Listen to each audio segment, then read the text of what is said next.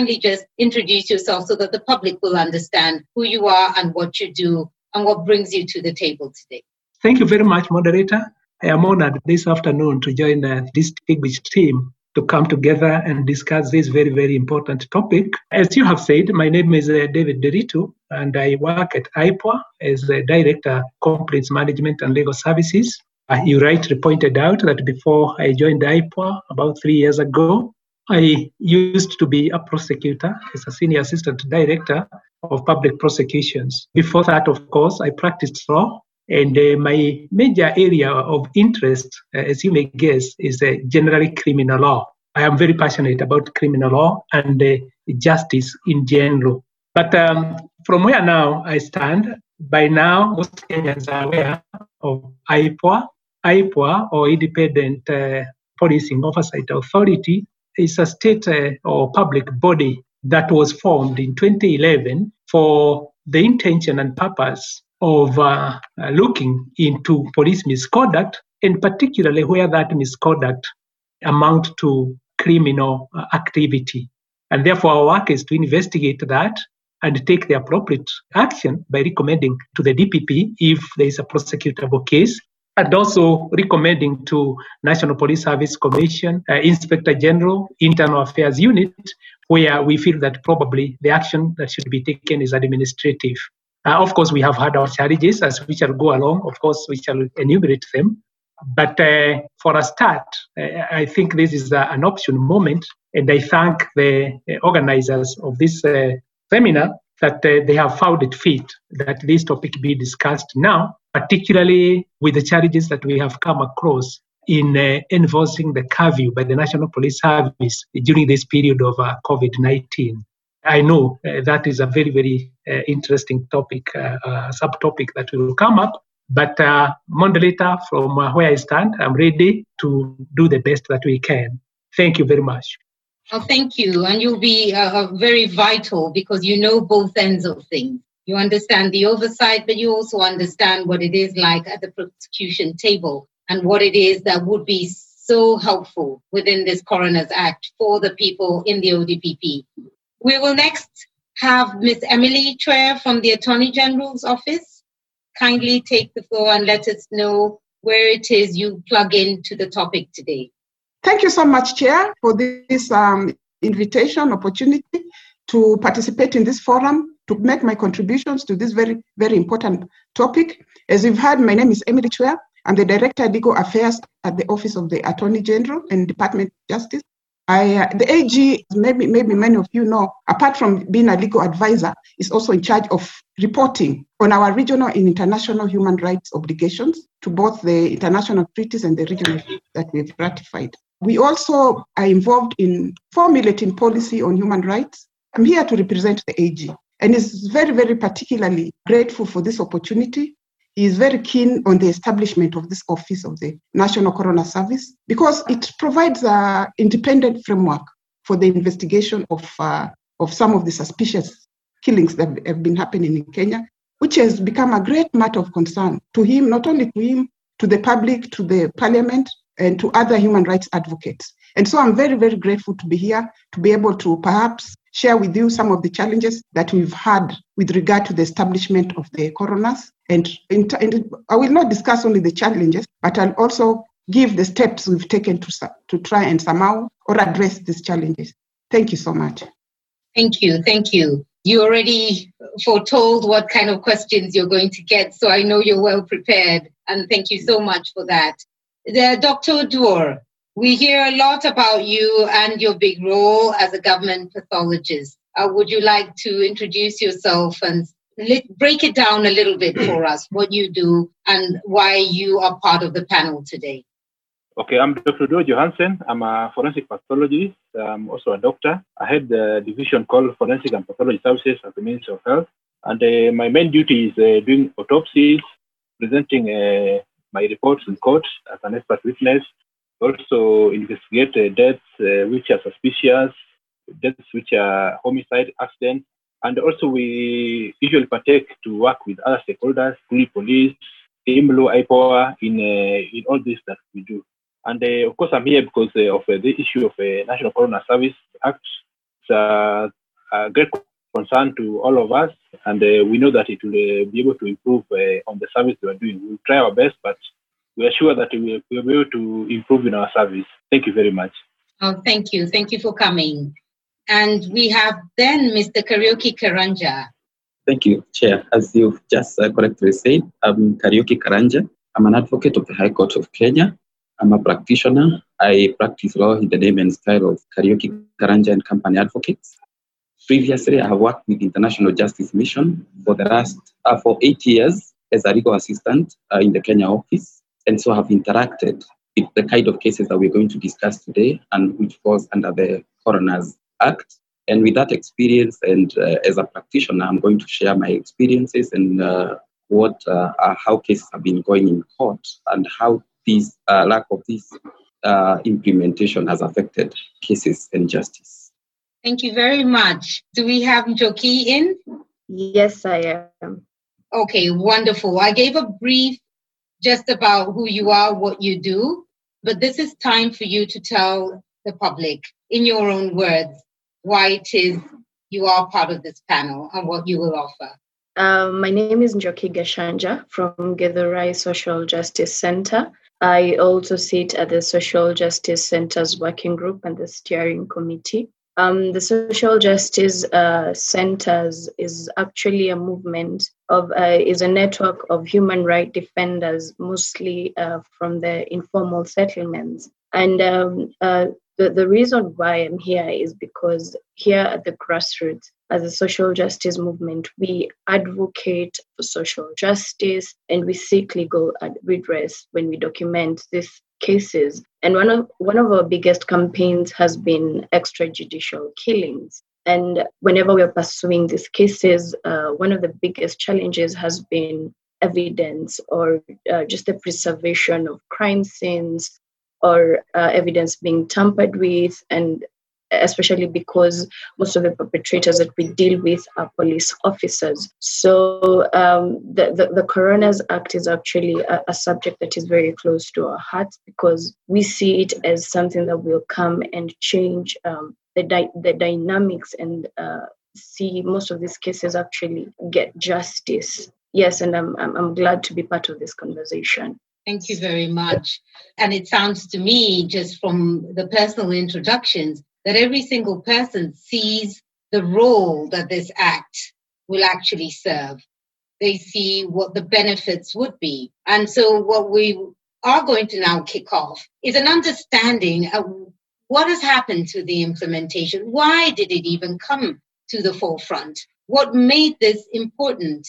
And if all implementation has not been done for the last three years, moving forward, where can we go? So to start us off with a history and just giving us some kind of memory, institutional memory to this act, I will have you, Dr. Brian Bichanga, just take us through because IMLU was a key participant right from the start. What was this act about? Why was it set up? And what it really informed its conceptualization? So you can have your 10 minutes on the floor, Dr. Bichanga, and you can help us just really understand what triggered the drafting of this bill and how the journey has been. Karibu. Uh, thank you very much, uh, everyone who has invited, everyone who is present. So today I wear two hats. Apart from the IMLU role, I also am secretary to the Kenya Medical Association Human Rights Committee. So that can also be, I represent That's also, I share, I share as well their, their views. Wonderful. And, and so the implementation of, of this crucial law uh, was initially meant to solve mysterious deaths in Kenya, uh, but and now it's three years after it was signed into law, and the country is still grappling with mysterious deaths, uh, deaths as, as, as a result of police action, and deaths in custody as the government and also the human rights organization push for the law to come into effect. So the law generally provides for the establishment of the Office of the Coroner General, who among, among many things, is tasked with investigating violent, sudden, and suspicious deaths. The office is intended to provide complementary forensic medical science services to police investigations involving dead bodies and also crime scene management. This has been uh, there has been no standard way of, of managing crime scenes, and uh, until now, with this law, it seeks to improve that. But even after the president sent this into law in 2017, there has still been very many mysterious deaths that have been recorded and that are still currently being investigated by the police. Dr. Oduor will, will bear testimony. now it's interesting that we have we have lawyers today, and uh, and and lo- with our interaction with lawyers, there has been, and maybe they can clarify this when when, when the time comes to speak. But there has been a a really division on where the the office exactly of the coroner general should fall.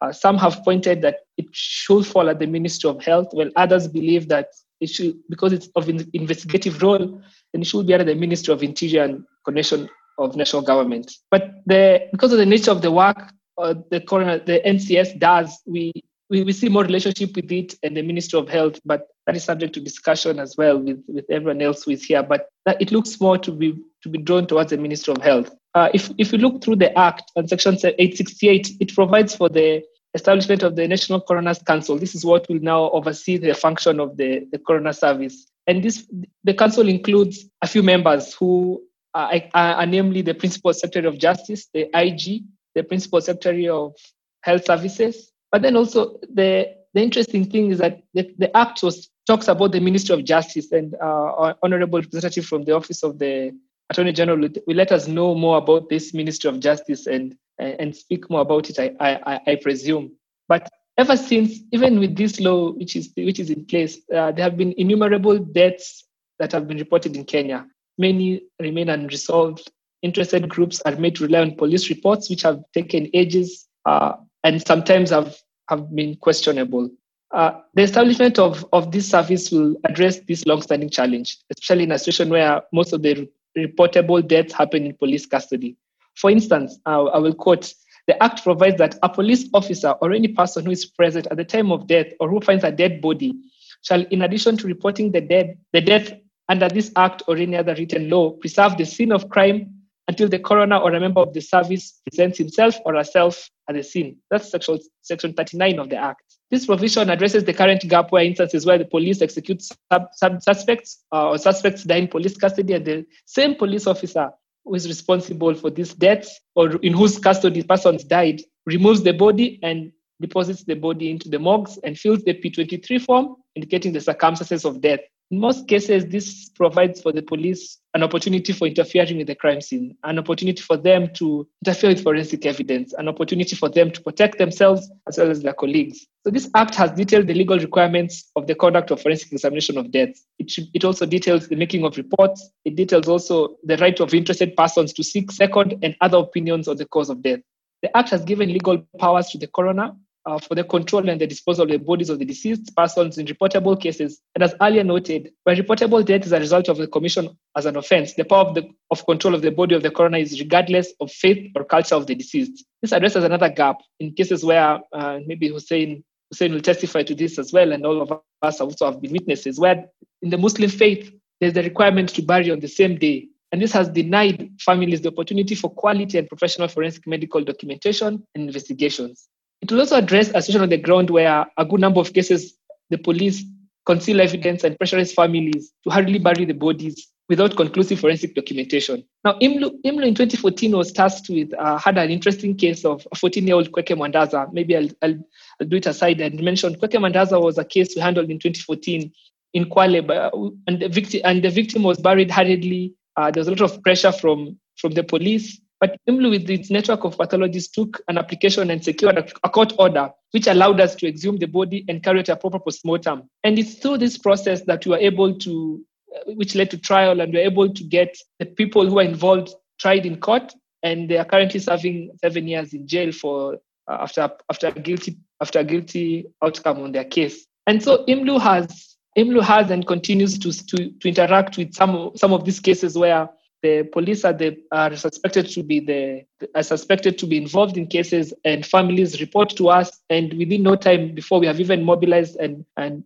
had our pathologists on board the family has been pressurized and the, the bodies have been buried. And we have lost a lot of cases. We have lost a lot of evidence and we have lost a lot of time in regards to bringing justice to some of these victims. And so IMLU's role continues to be to advocate for the implementation of this act. As a medical doctor, my my contribution is not going. My contribution and, and even the, the, the acts I have cited are just I'll say a layman a layman understanding of the act. I am looking forward to this discussion. I'm looking forward to the lawyers the lawyers on board to give us a better view of the act, to look at the act and look at some of these sections, some of these some of these loopholes which which may be the hindrance in regards to to setting up of the act itself. We're looking forward to seeing that the, the offices that are involved, we're looking forward to hearing from Dr. Oduor, who is working from the Ministry of Health, hear what he has been doing in regards to this, because uh, he has been involved in some of the work that he has been doing. We want to hear from him. We want to hear from the office of the government. We want to hear from other lawyers as well. Because recently we also had lawyers coming in and saying that they, they, they think, in their opinion, that the coroner should the coroner the coroner general should be a lawyer that's something again you see we with this fighting in between us we are we are losing track of of, of the big ball. And so i hand it over to you uh, with a lot of gratitude. I thank you for everyone else who has had a chance to, to interact with this law. I'm looking forward to us looking at the nitty gritties of it. And hopefully at the end of it we'll be able to come up with a, a way forward in regards to the way, the next steps. Uh, thank you very much uh, madam moderator uh, thank you. Thank you, Dr. Bichanga. I think you've been able to situate um, the reasons why there was a need for this law. And um, speaking as you do, I think it really resonates, particularly when you talk about uh, the demise of um, the gentleman in Kwale and the understanding that with your office and the insistence that the body is exhumed, that there is a chance to now get evidence that is there. And my layperson's understanding is that with this office in place, we actually are able to preserve a scene better, but also there is some kind of operationalized system in which deaths and the dead are handled.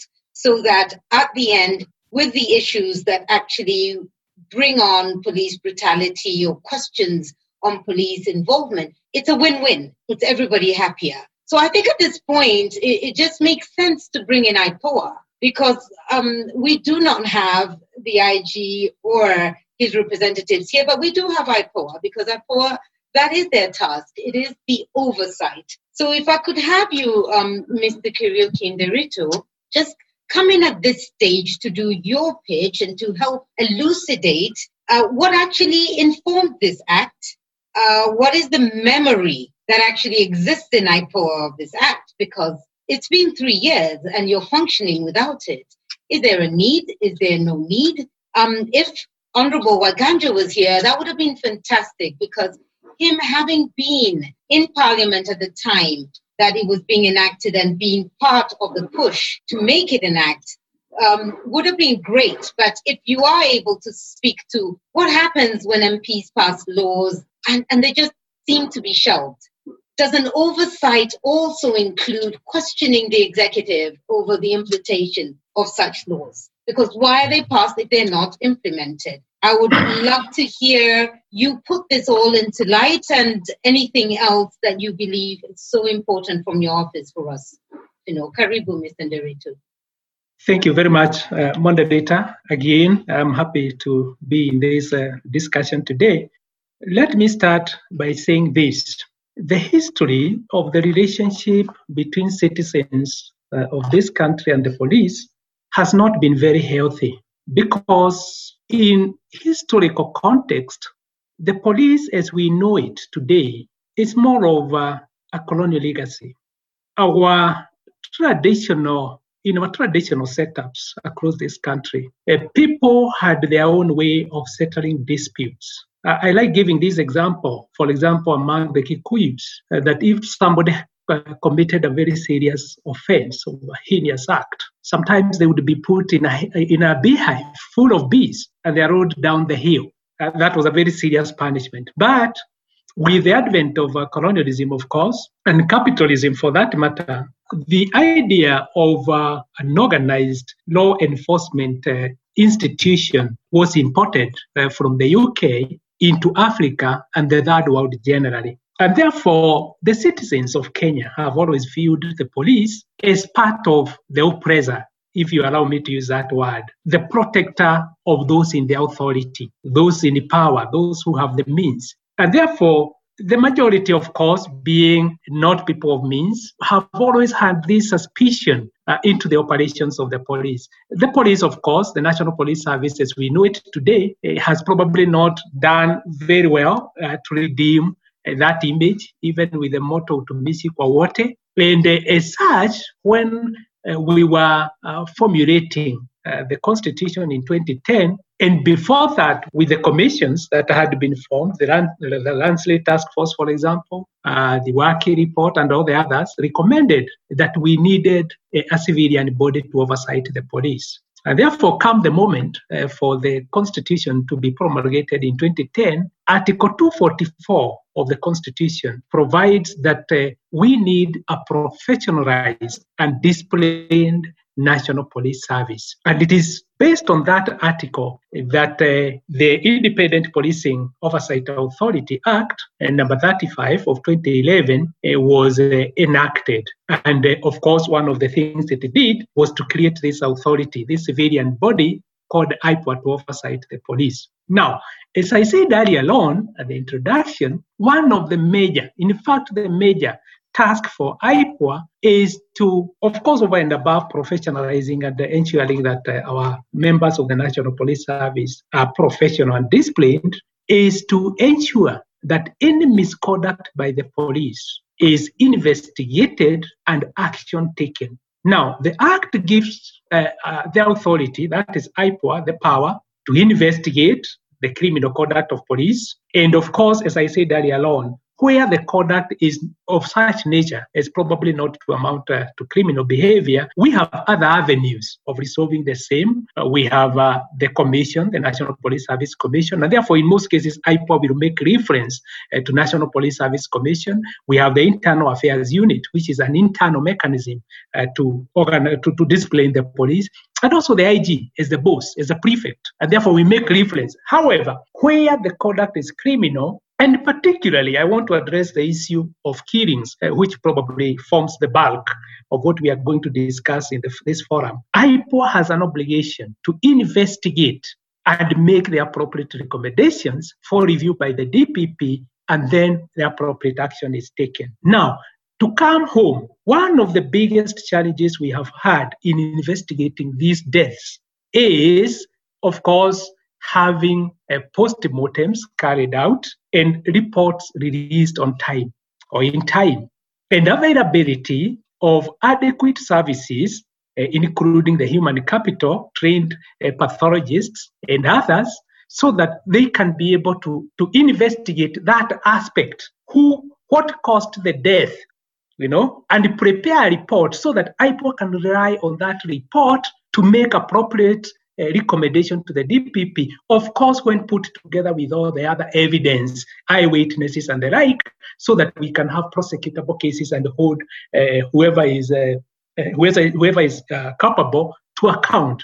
And therefore, my understanding of why the National Coroner Service Act came into, into being is so that that gap may be addressed. And we in the history of this country, we have had so many murders that were, have, been unresolved for the longest time. I, I, do not want to mention them. Some of them are political. Uh, some of them uh, are probably hinge on uh, on what I would call national security, and, and therefore the state, so to say, would probably not not appear to be very dependent, so to say, as far as those investigations are concerned. And therefore, I would take it that whoever came up with the National Coroner Service Act had that in mind that we need this semi autonomous body, if you may, that can be able to deal with this issue. Because, and uh, I started guided uh, by, uh, by my good friend, Dr. Johansen, when Dr. Johansen and his team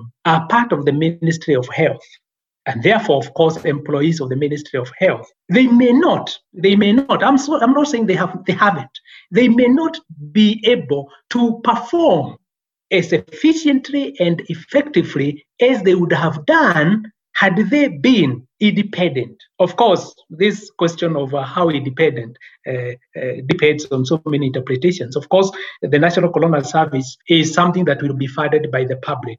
But look at even uh, the appointment. For example, the Coroner General, he has security of tenure under the Act. That is uh, section, uh, section 19 Uh, and therefore, the intention, that is section 9, and also again in section 19, the intention, therefore, is to have this body that can be able to investigate these murders or these deaths and give uh, what I would call an independent and objective report that would help the police and also help IPOA in, our, in executing our mandate to ensure that whatever is presented to the DPP and therefore to court is the correct position in terms of the identity, the cause, and the nature of the death uh, that, uh, that has been occasioned.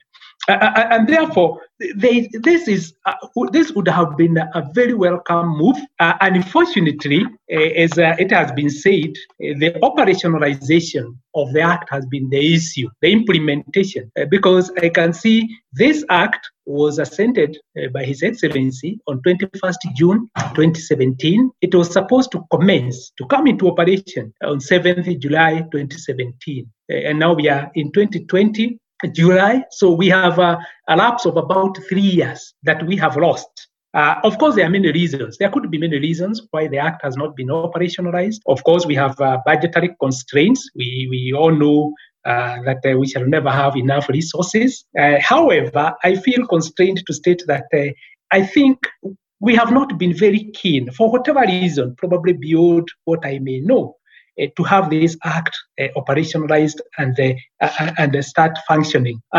you see, we have a number of provisions that I would want to mention in passing uh, kindly stop me if my 10 minutes elapse. But for example, I've looked, I've gone through this act, and the, uh, the speaker, uh, the contributor uh, who did it before, before, before I, I came into to making my contribution said he's not a lawyer, and he expected some lawyers to shed some light.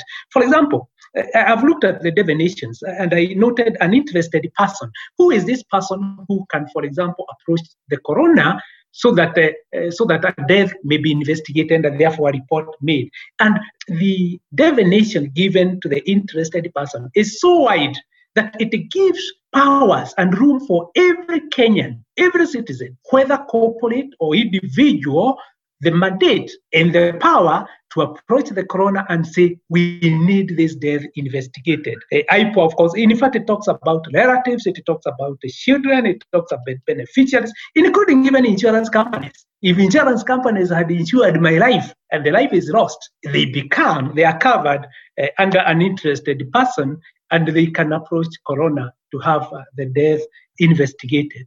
So, National Coroner Service is a very welcome idea, a very good idea. However, the implementation would be the problem. And I've probably mentioned uh, budgetary issues uh, because I don't believe that uh, probably we have shortage of uh, of uh, human capital, uh, people who can be able to uh, to take positions in this body and, and and run with it and do what it is supposed to do. you said there there is somebody, of course, from from the office of the Attorney General. I can see the cabinet secretary who is supposed to make sure or to ensure that this act is implemented. talks about the cabinet secretary for the time being responsible for matters relating to justice. Uh, in our constitutional and legal setup uh, of the state, uh, I would take that that means the Attorney General, and uh, probably the officer from the Attorney General uh, would probably uh, place us in a better position as to why this has not uh, has not happened. But I think IPOA would uh, benefit from where I start greatly if this body uh, was actually incorporated and the act implemented, because we would stop bothering Johannes, Johannesson, Dr. Johannesson and his team every now and then uh, calling them, telling them there is a post-mortem we want you to carry at the city mortuary. By then, the Daktari tells me he's in Kisumu or Kakamega or elsewhere. So if we had this body that has been mandated to do this and solely to do so, and having the capacity to employ as many number of people as they would require, of course, subject to budgetary provisions, I think this would be a, very welcome move. But uh, Section 9 of, of uh, the Coroner General, as it has been said, and I don't want probably to convert this into, into a law class, it, the intention is to investigate every suspicious killing or homicide. Anywhere where somebody feels that there is a question mark, how did this person die? Could somebody uh, be held uh, culpable for this? Then this act is very, very applicable. We know, of course, uh, from Harid and his team, the major concern we have in this country as far as deaths are concerned is killings by the police. And uh, sometimes I get a little bit uneasy when I talk about this because uh, we have officers, we have taken officers to court. Uh, one of our contributors earlier on mentioned the Kwekwe Mwandaza case. I was, uh, unfortunately, I prosecuted that matter with, uh, with uh, my, my, senior in prosecution, Mr. Muteti. And those officers were subsequently convicted and sentenced.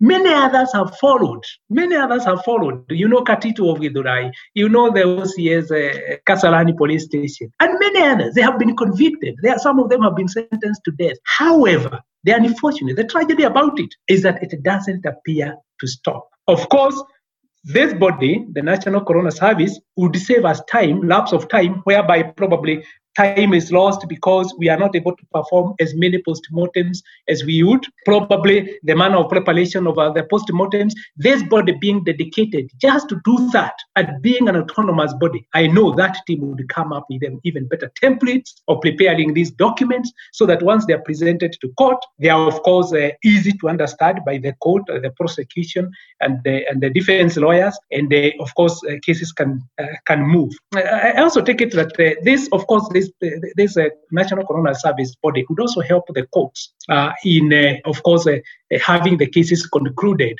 as soon as possible. Because this being a body, a body corporate with officers employed just to do that, there would be no reasons as to why uh, the coroner has not sent uh, somebody to present uh, the necessary evidence in the court and so forth. But I want to mention something that I came across under this act, under section 68, section 68 that talks about National Coroner's Council. National Coroner's Council is a body that is supposed to formulate to help the Coroner General come up with uh, policies, uh, guidelines, etc., etc. And one of uh, the omissions that I saw, if you allow me, moderator, it says this: there is yeah, established a council.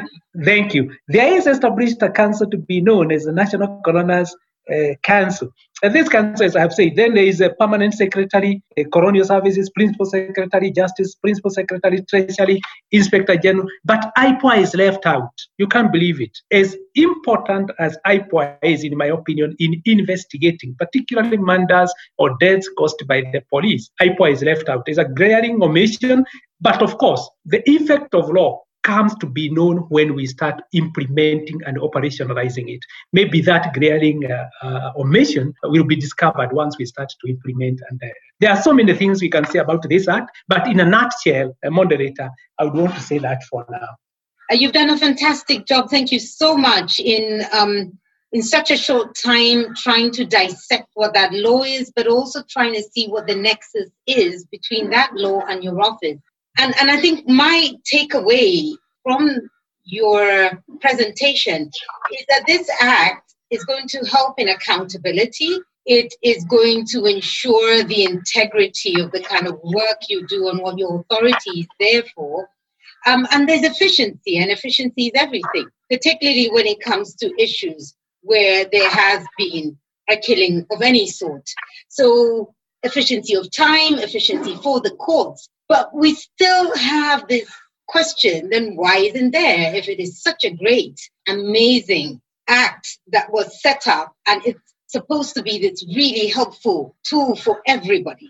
And I'm seeing that there will be a benefit across the board. I think I'll take your lead and I'll go straight to the AG office and uh, Ms. Chweya. Uh, you were mentioned, but I think this is the, the, the perfect segue into looking at the Attorney General's office and, and probably trying to speak to us in, in understanding why this act has not yet been implemented three years on. Um, why is there no budget for it? The budget came up, uh, and, and the budgetary issues, of course, uh, are key, like Mr. Kariuki said, and that would be to man the office. But the fact that there is no office, what are the factors that actually inform the implementation from your aspect of things? Because you as the Attorney General and the Ministry of Justice was there on the table. And you might even speak to what Dr. Bichanga asked about the Ministry of Justice and its function as well, and how it actually fits into this larger agenda of making sure that people are represented at any given time and justice is not just seen to be served, but it is served. So over to you, Ms. Chweya. Uh, thank you so much, Chair. Now, um, the implementation of the Act has been has faced some challenges over the years.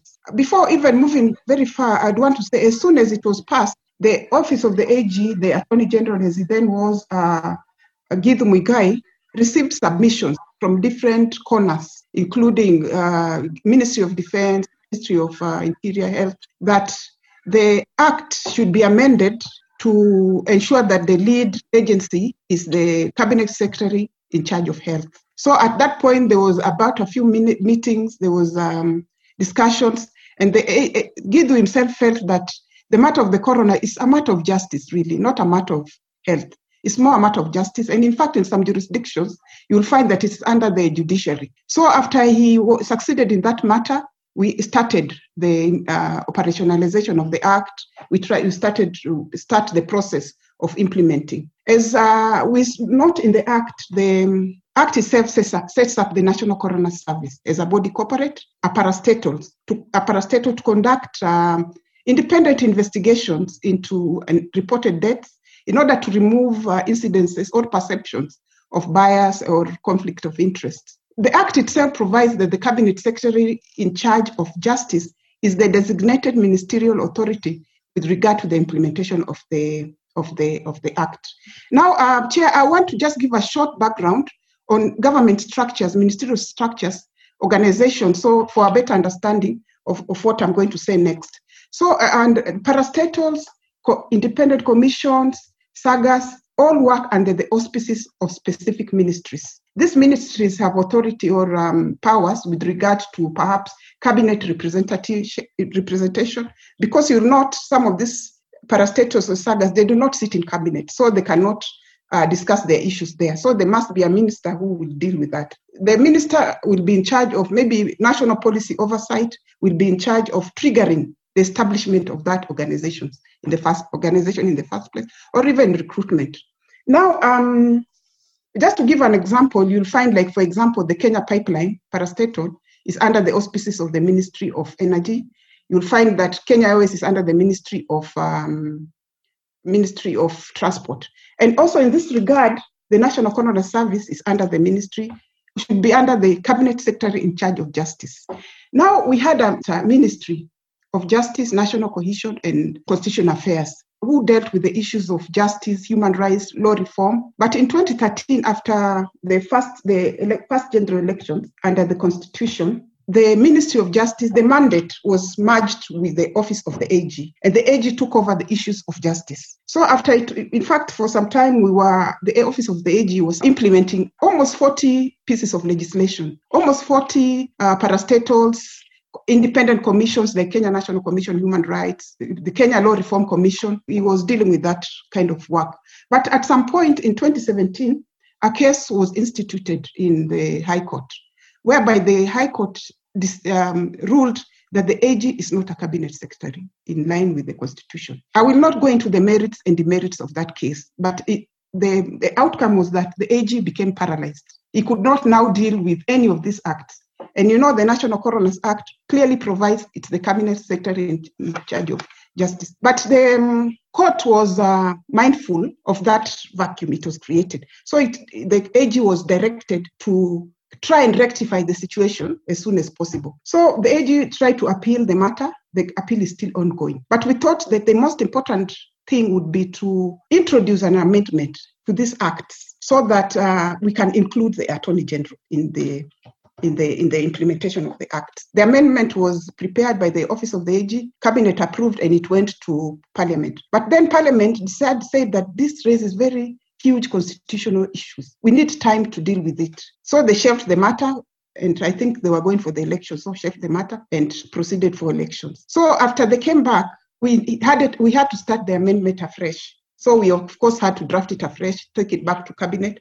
And of course, time is moving, time is passing. So at some point, what helped us in this matter, we got a kind of reprieve, is that in 2018, 2019, another fresh case was instituted in court, whereby the High Court um, gave conservatory orders that ministries, certain ministries, should not continue managing the implementation of certain laws because the it was felt that it was not constitutional right, there was a problem there. But then what uh, the re- relief the office of the AG got was that the court said we exempt the office of the Attorney General uh, because of the legal and uh, justice vacuum that would be created by stopping the AG from dealing with some of this matter. So immediately after the court said that, the AG rushed and came up and established an implementation committee on the establishment of the National Coroners Act. The committee is drawing, has drawn its members from various um, relevant uh, organizations, including the Ministry of Health, the Ministry of Public Service, State Department of Public Service, Public Service Commission. We have, I think, IPOA. No, no, we don't have IPOA. And of course, the Office of the Attorney General, who are now have the terms of reference of setting up the organization structure and the human rights framework, human resource framework for the establishment of that service. They're also supposed to come up with a budget, prepare the budget, seek um, national treasury approval and funding, and also come up with the terms and services of the coroner, the coroner general, and the coroner himself, themselves in consultation with uh, the Salary and Remuneration um, Commission. So the, the, this is at the point that we are in right now. The committee has been set up; it's doing its work.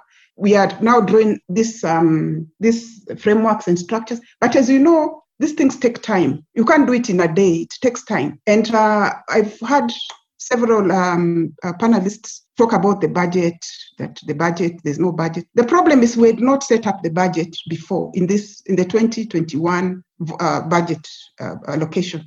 But we, there is a supplementary budget that is coming up. So the committee has been urged to fast track this issue so that when the supplementary budget comes up in, I think in September, all the documents will be ready for presentation to for the for, for, to be included in the budget. So what I want to say is that uh, the AG is very very eager for this service to be established. But because of that um, constitutional issue, the problem of the court uh, uh, um, ruling, matters have delayed. It, it has taken three years. And you know, you see like three years is a long time, but the wheels of government normally move very, very slowly. So even uh, the appeal has taken time. Up to now, it has not been heard. And of course, the um, the discussions of the of that uh, amendment by Parliament has also taken time. So, but now I think we are on the right track. We are, uh, we've come up with all the, the, the, establishment necessary, the, the human resource index necessary. And I think now we are in the right track. In, in the next six, seven months, we should have moved very, very far with regard to the setting up of that coroner's um, service of the coroner service. I think that's what I, I, I, can say for now. That is the challenges challenges that we've had, but we are moving forward with regard to addressing that challenge. Uh, thank you. Thank you very much. So, Ms. Chweya, you've, you, have you have been able to, you know, position the AG office, and I think you've done a good job getting them off the hook to a certain extent. But I, I will wait to see what goes on out there. You, you, you put in good defense. I'm not in the legal business, but I'm sure those who are, Mr. Nderitu and Mr. Karanja, will be able to assess just how well you've done. And I was actually going to go uh, to Dr. Oduor, but I think, uh, Dr. Oduor, if you'll allow me, I think I'll, I'll, I'll, bring in this whole legal team together, let them sit in one place and, and, and let us digest all the legal material before we come to your very specific expert space, because yours is, is, is very specific, very professional, and, and it stands alone pretty much as comes this office of the coroners, because those will be your colleagues anyway, and you're well known to each other in the field. So, um, Mr. Kar- you know, Karanja, I think this will be uh, a wonderful place for you to come in to answer and uh, give any rebuttal to, to what Ms. Chweya said. Um, but I think the only comment I'll put out there from where I stand and from what I hear and what I know, even in the human rights work that I do, is the question of time um, as much as we understand that there's a lot of bureaucracy and there's a lot of red tape, this, this is a, a matter of literally life and death. The, these are matters for the families who have lost loved ones, even in this COVID period, uh, which has been a very difficult one for the police. And I'm sure IPOA, you know, Mr. Nderitu must be inundated with um, sort of work and appeals and and and it, it just has been very untidy and it has been untidy around the world but we are getting to a place where people are tired